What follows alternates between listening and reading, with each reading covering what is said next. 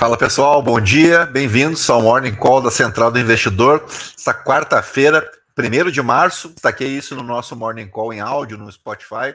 Hoje, 1 de março, comemoramos 50 anos do álbum clássico Dark Side of the Moon, do Pink Floyd, completando 50 anos, portanto, nesse 1 de março. Feito o registro, um álbum que mudou a história do rock and roll, mudou a vida de muitas pessoas, né? Então, uma data bastante emblemática. E, claro, né, começando um mês de março, depois de uma paulada no mês de fevereiro, como onde tivemos, por exemplo, o Ibovespa caindo 7,5%, o índice Hang Seng lá em Hong Kong caiu 11%, em Wall Street o S&P 500 caiu 2% aproximadamente no acumulado de fevereiro, enfim, um mês bastante difícil para as bolsas mundiais, mas que começa nesse primeiro de março com uma excelente notícia vinda do outro lado do mundo, falo da China, que ontem divulgou dados da sua manufatura, né, seu, da sua indústria, e eles vieram aí uh, no melhor patamar nos últimos 10 anos, tá? Então vamos começar o nosso resumo de hoje, uh, citando então a matéria de de acompanhamento de mercados aqui da Bloomberg, uh, e o destaque é esse, né, à medida que os dados da, fábricas da China elevam o sentimento uh, lá na Ásia, e isso se reflete também nos futuros em Wall Street que operam em alta nesse início de manhã. Fazia muitos dias que a gente não tinha um fechamento positivo na Ásia e os futuros em Wall Street também apontando para o terreno positivo, tá? Uh, aqui então o destaque para o PMI chinês, que subiu em fevereiro para a sua leitura mais alta desde abril de 2012. E os números vêm antes do Congresso Nacional do Povo anual do país, com os investidores estão esperando ouvir mais sobre os planos econômicos da China. O que, que seria esse Congresso Nacional do Povo? Ele realmente é um um congresso anual. Uh, lá, logicamente, a gente tem um, um, arranjo político bem diferente, né? A gente tem um congresso nacional com aproximadamente 2.980 uh, 2.980 assentos, tá?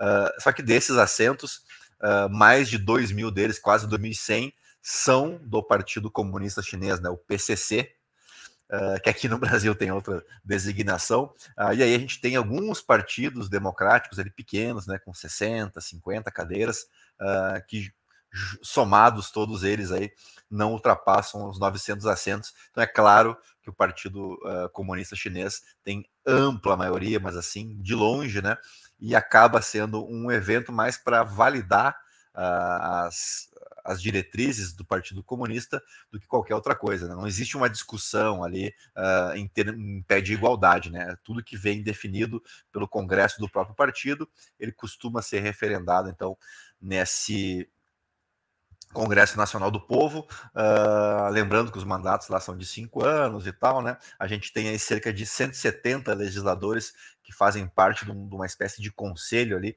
uh, que, que, que, determina então essas diretrizes. Uh, e esse conselho aqui ele costuma esse congresso ele costuma durar aí até duas semanas. Então nos próximos dias aí a gente vai ter bastante notícia em relação à política econômica e tudo mais uh, lá na China tá? É, é, uma espécie de encontro do legislativo né mas que não existe uma discussão da maneira como a gente está habituado em grandes democracias né? Afinal de contas estamos falando falando de China.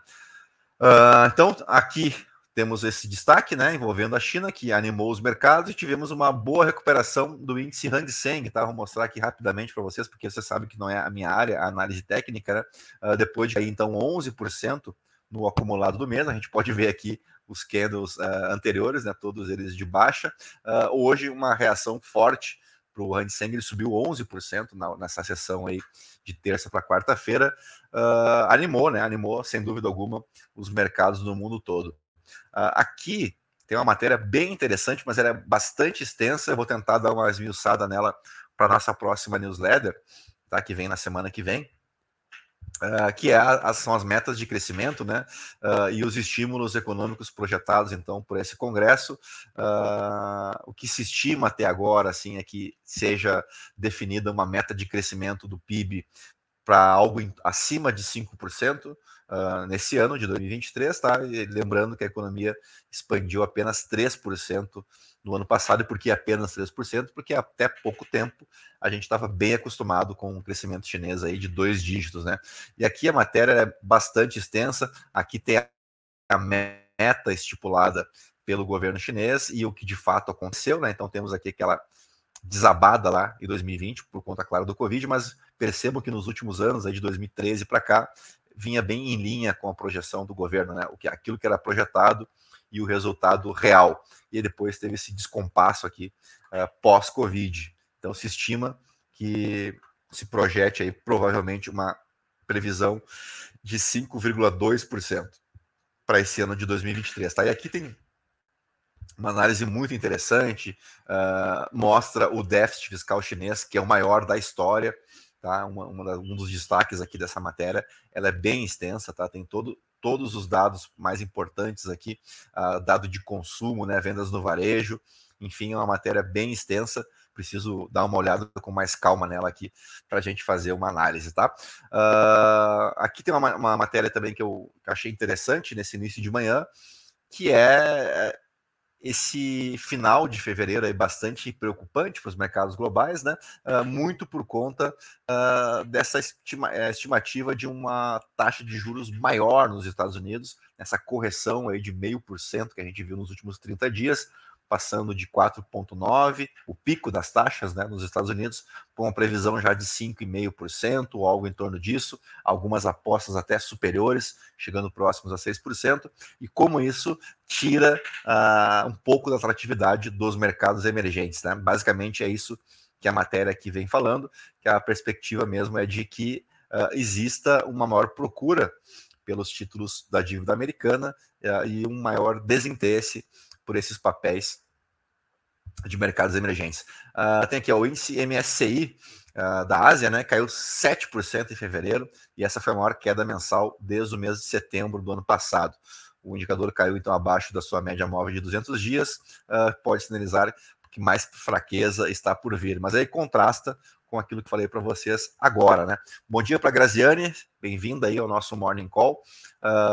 eu queria mostrar para vocês não, isso aqui eu vou mostrar depois, né? Uh, isso aqui é a nossa newsletter dessa semana, tá? Que nós tínhamos falado, né, da, da velocidade dos navios, os porta-containers, tá? Que, que tínhamos a impressão de que o, o motor econômico da, da, segunda maior economia do mundo, falo da China, claro, que ele ainda, uh, apesar de religado, ele ainda não tinha começado a, a, funcionar da maneira mais correta. E agora esse dado aí da manufatura da, da, da indústria chinesa mostra que a coisa começou a andar, né? E isso deve animar o mercado financeiro no dia de hoje. Então vamos passar para o nosso cenário doméstico, nós já avançamos bastante no tempo. Uh, claro que a repercussão ainda é por conta da confirmação da reoneração parcial do PIS e do COFINS, né, da, da, continuidade da isenção do CID, por exemplo, uh, e o setor de, de exportação de petróleo cru, é claro que não gostou da medida do Fernando Haddad, porque além da reoneração,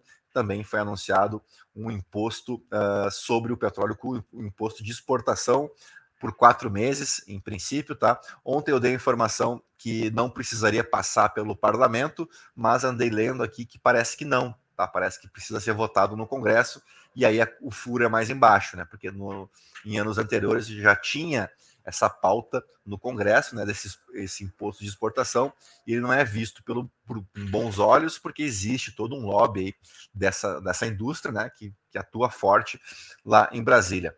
Uh, então, eu trouxe algumas salas aqui destacadas pelo Estadão, né, a nossa fonte uh, de, de cenário doméstico. Segundo o Instituto Brasileiro de Petróleo e Gás, uh, o principal representante do setor no país, a tributação de vend das vendas externas, mesmo de forma temporária, pode impactar a competitividade do país a médio e longo prazos, além de afetar a credibilidade nacional no que tange à estabilidade das regras. Então, o imposto que hoje é zero vai passar para 9,2% e em quatro meses a estimativa de arrecadação é de 6,6 bilhões de reais, tendo um impacto então de 1% nos lucros da própria Petrobras. Ainda de acordo com uh, esse instituto, A indústria de óleo e gás representa cerca de 15% do PIB industrial. A estimativa de investimentos gira em torno de 180 bi ao ano na próxima década, com a criação de 445 mil postos de trabalho. Então, as exportações de petróleo são o terceiro item mais importante da balança comercial brasileira, sendo responsável por um superávit de 65 bilhões de dólares nos últimos quatro anos. Uh, acho que é normal, né? ninguém gosta uh, de ter imposto cobrado, então essa reação aqui do setor é bem aguardada, mas também é verdade que a equipe econômica se viu ali entre a cruz e a espada, né? Porque se reonerasse uh, da maneira, se voltasse ao normal, né? As mesmas alíquotas do ano passado, a gente teria um impacto bem maior na inflação. Uh, se não, se fosse prorrogado, o mercado financeiro também não gostaria, porque mostraria uma fragilidade da figura do Fernando Haddad como ministro da Fazenda, e não que isso tenha mudado né, a partir de ontem, mas ele ainda é considerado uma figura muito fragilizada enquanto ministro, e claro, mostraria, né, daria uma sinalização de uma despreocupação com a parte fiscal, que é o que o mercado financeiro mais vem cobrando uh, do Ministério da, da, da Fazenda, uh, e aí caía praticamente por terra qualquer tentativa de se argumentar em favor de uma Selic mais baixa. Então, nesse sentido, acho que foi a solução, não sei se foi a melhor, mas dentre os cenários possíveis, talvez tenha sido um dos menos piores. E a gente vai ver o impacto dessa decisão de ontem agora, que é do preço da gasolina nas bombas, deve subir 25 centavos por litro, então, com a volta dos tributos. É, aqui tem a memória do cálculo, vamos chamar assim, né? O cálculo da Associação Brasileira dos Importadores de Combustíveis, a ABCOM, considera então o impacto total da reoneração nas refinarias de 47 centavos por litro. Só que ontem mesmo a Petrobras anunciou a redução do preço da gasolina em 3,9%, que corresponde a 13 centavos por litro, e aí ficaria a conta de 34 centavos por litro. Mas a, a mistura de etanol na gasolina do tipo A representa 27%, né? Então, 73% da mistura, né? 23% são de etanol, 73% são de gasolina do tipo A. Uh, então, aí sim, a conta chega nos 25 centavos por litro, tá? Então, esse é o cálculo que a Abcom vem fazendo. Ainda assim, é um, um, aumento considerável, né? 25 centavos por litro, e esse aumento uh, aqui está tratando do aumento de 34 centavos, tá? Então pode ser que esse número não esteja tão de acordo assim, uh, mas a estimativa da Fundação Getúlio Vargas é de um incremento aí de cerca de 0,7% no IPCA já de março, tá? Uh, ainda assim, a gente for pegar aqui, deixa eu voltar para minha newsletter, uh, que a gente teve uh, uma inflação aí de 1,73%, né, 0,95% em março, 1,73% em abril. Uh, o que está sendo dito na matéria aqui é que no acumulado de 12 meses a gente deve ter uma retração, tá? Uh, aqui, ó. Deve ficar na casa de 0,7%, ainda assim abaixo de 1,6% registrado em igual mês do ano passado. Vai ser o principal impacto na inflação, mas ainda assim permitirá, no acumulado de 12 meses, que o índice continue em desaceleração. Então, olhando no acumulado, a gente prevê aí para os próximos meses, né? Que vai passar esse pico aqui, né? Que tivemos os dois meses de maior aumento, março e abril. Então, conforme a gente for entrando aí nos próximos meses, a gente deve ter um acumulado menor, tá? Para a inflação, quem sabe, um pouco mais uh, perto ali dos 5%, talvez um pouco menos. Bom dia para o Els Velasquez Maciel.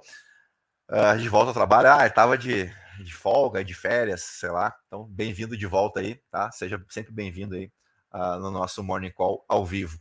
Uh, de modo que era isso que eu tinha para trazer para vocês. Acho que muito da discussão do dia hoje vai girar em torno desse anúncio do Fernando Haddad. A gente já viu, por exemplo, a Glaze Hoffman né, eh, no Twitter uh, falando ali sobre, sobre essa reoneração. Uh, a ala política, claro, não gostou muito né, dessa solução encontrada, desse malabarismo fiscal encontrado pela equipe econômica, mas faz parte, né?